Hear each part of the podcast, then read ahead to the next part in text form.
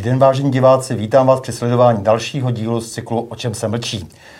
Ve studiu sedí Jaroslav Novák, člen Hnutí život. Hnutí, které nepapouškuje antiekologické a antihumánní fráze Gréty Thunbergové, ale snaží se zjistit skutečné příčiny neutěšeného stavu životního prostředí. Vítám tě, Jaroslave. Proč právě zemědělská politika a energetická politika Evropské unie přispěla a stále přispívá k zhoršujícímu se stavu životního prostředí a proč právě způsobila do značné míry i povodně v Německu, v Belgii, ale i u nás? No, protože bychom asi měli ty příčiny těch podvodní důkladněji odhalit a vyhodnotit.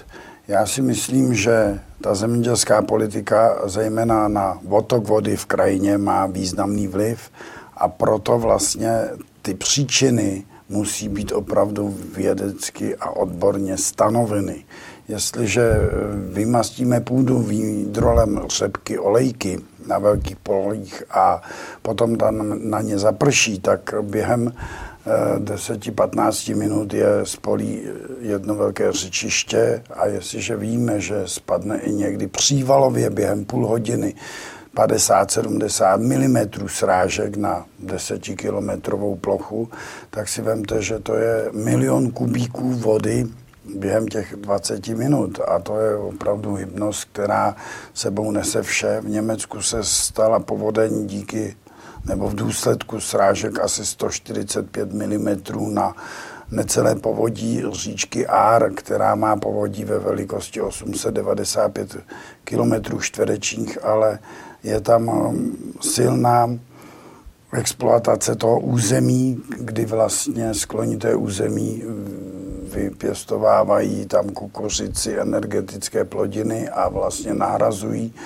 de facto budoucí odstavené jaderky i uhelky energetickými plodinami, které mají 5000krát menší energetickou vydatnost 1 kila vsázky než v jaderkách. Čili vemte si, že ty Němci se rozhodli úplně scestně odstavit jádro, neemisní jádro, přidali k tomu jakousi fabulaci o bioplinkách, o energetických rostlinách, o obnovitelných zdrojích elektřiny, ať jsou to větrné nebo fotovoltaické parky, které jsou mimořádně závislé na vývoji počasí a vlastně celou energetickou koncepci Němci poslali do totální závislosti počasí. A teď si vemte, že na tom je rozvoj celé společnosti závislý, jestli bude pršet nebo nebude pršet, jestli bude foukat, nebude foukat. Čili německá koncepce, zejména energetická, je téměř zkázonosná, ale bohužel nepřipustili žádné odborníky k tomu, aby to vyhodnotili. Německá elektrizační přenosová soustava má ročně přes 1000 mimořádných situací, to jsou 3 denně. A ty dispečinky opravdu žonglují s tím, jaký okres vypnout, aby nepoložili celou soustavu do blackoutu.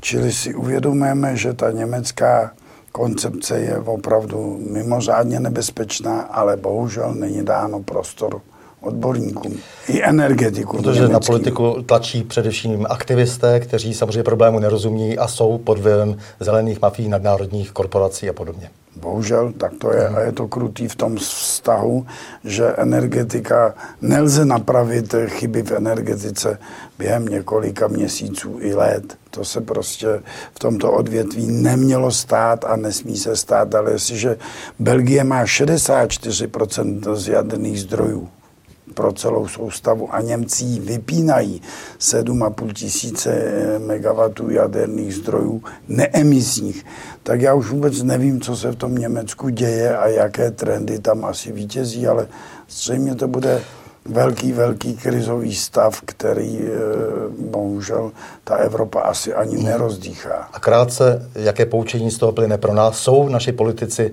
schopni čelit tomu tlaku Evropské unie, která jenom situaci zhoršuje? bohužel nejsou. Vidíme to na Dukovanech, na Temelínu, vidíme to na příklonu k uhelné, jakoby k odstavení a dekarbonizaci energetiky.